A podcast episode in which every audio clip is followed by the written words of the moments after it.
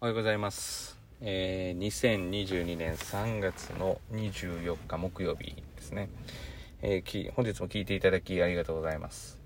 えー聞いていただく際はホームページ、えーもしくは、え各種、えーポッドキャストより、えご視聴いただけます。またホームページより、え聞いていただいている方は内容が良かったらいいねのボタンをお願いします。また何かえーこういう話題について話してほしいとか、まあ普通に別に話題じゃなくて相談とか、まあ相談っていうほど何かこう、あの、回答が出るか分かりませんが、まあそういったことがありましたら、えーと、説明の欄のフォームのところから、えー送っていただければと思います。えー今日はですね、えーっと、まあ昨日ですね、えー私が小学校6年生の時に、えー担任してくださってた先生のところに、ちょっとまあお会いしに行ってこういろいろ話を、まあ、まあ雑談みたいな感じですけどもしに行きまして、まあ、今年のですね1月の頭まだオミクロンが流行る前ですねに、えー軽い同窓会みたいなのがありまして。でまあその後まあ、近くのまだ小学校であのお仕事されてるということだったのでちょっと訪問させていただいて。でまあちょっといろいろ話をしていたんですけれども。まずまあ簡単に、え言いますとまああの私の学生、まあ、小学校から含めての中の先生と呼ばれる中では最もこう尊敬のできるあの先生であったことは、えー事実です。で、まあ、この仕事と、まあ、学校ということは当然違いはあるんですけれども、まあ、その先生がモデルになっている一番のこう基礎となっていることも、えー事実ですね、まあ、それぐらいいい先生であったと。まあなんかそのまあ、き来られたきっかけ。他の実は小学校から6年生に急にあのその小学校まあ私が通ってた小学校に来られてで6年生をいきなり担任されるというちょっと珍しいパターンで、まあ、というのはその私のいたその学年クラスっていうのがあまりこうよろしくないというようなことがあってでまあ急遽他の学校からまあ言えばまあ、力があったから来られたって、まあ、先生はそうやっておっしゃらないんですけれども、まあ、おそらく力があるから、ま、頼むということで来られたっていう、まあ、先生なんですけど、まあ、実は、まあ、初っ端から結構雰囲気が全く違ってでも全然、まあ、先生曰く、ま、男子と女子がまずそもそも絶対話さない。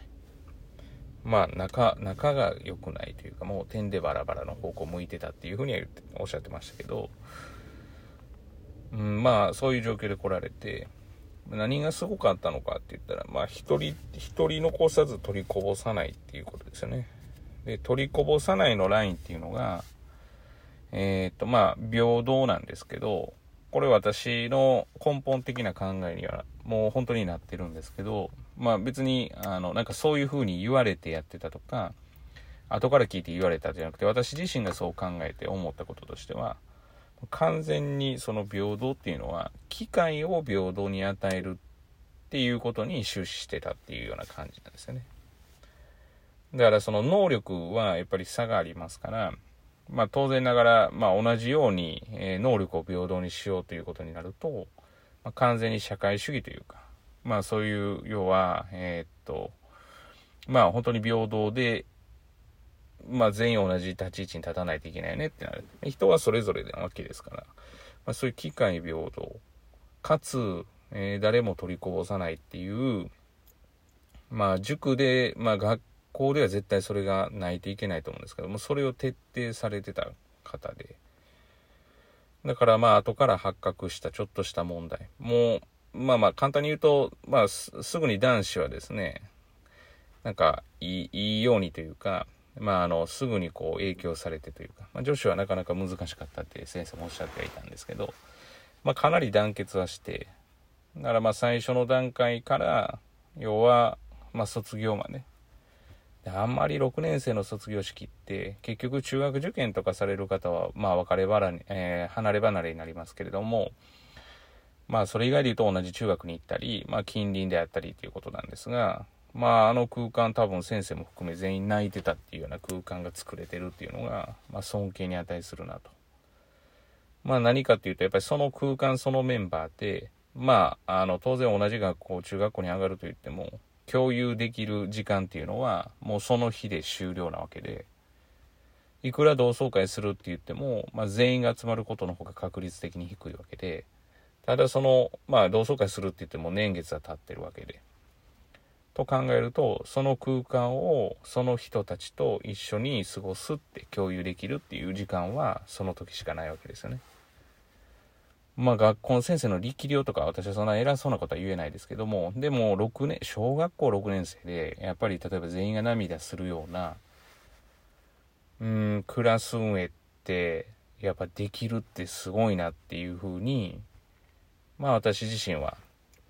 痛感してます。まあだから、まあ尊敬してるんですけど、そのまあちょっと話を戻すと、機械が均等っていう、だから誰も取りこぼさないという、まあのがあって、だから例えば中学受験する子を存在に扱うこともなければ、まあ何より真剣に向かってたっていうことが一番だと思います。まあ後から聞いた話でよると、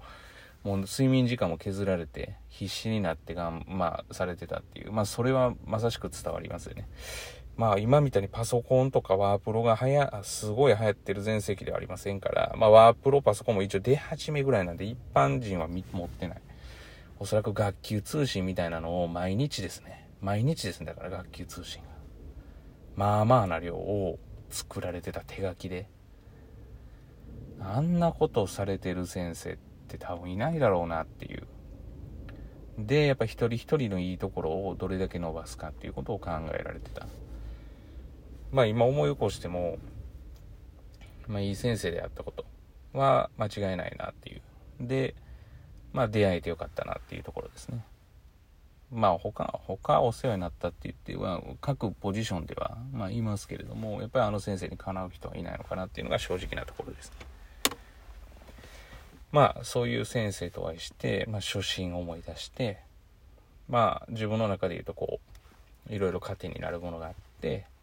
私としては今教えてる、えー、子供たちにどれだけ還元できるかっていうことかなっていうふうに思っています。まあね、過去を思い出すって振り返るってもう別に今から前進むんだからいらないよねっていう意見もあれば私はどちらかというとそういうタイプなんですけどやはりその時のこう心情を思い出しながら自分がフレッシュな気持ちになるとかこう気持ちがまあ気持ちが、ま気分転換できるというか、まこういったものっていうのは大事かなっていうふうに思ってます。なぜなら、その自分がいろんな人たちと接するわけですから、まあ自分が要は機嫌が良ければって言ったら変ですけれども、プラスの気持ちになっていたら、周りに与える影響はま必ずいいわけで、それが過去を振り返ることでそうなるんだったら振り返ったらいいわけだし、そんな過去ばっか振り返ってても前向こうぜって。で、それでプラスになるんだったらそれでいいわけだし、そこは人それぞれかなと思うんで、まあそういったことで、やっぱり、まあ平等というか、機械の平等っていうのは私も常に意識してやっていきたいなというふうに思っています。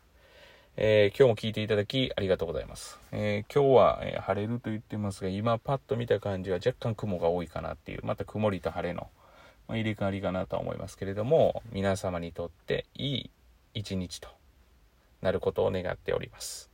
では、また次回お会いしましょう。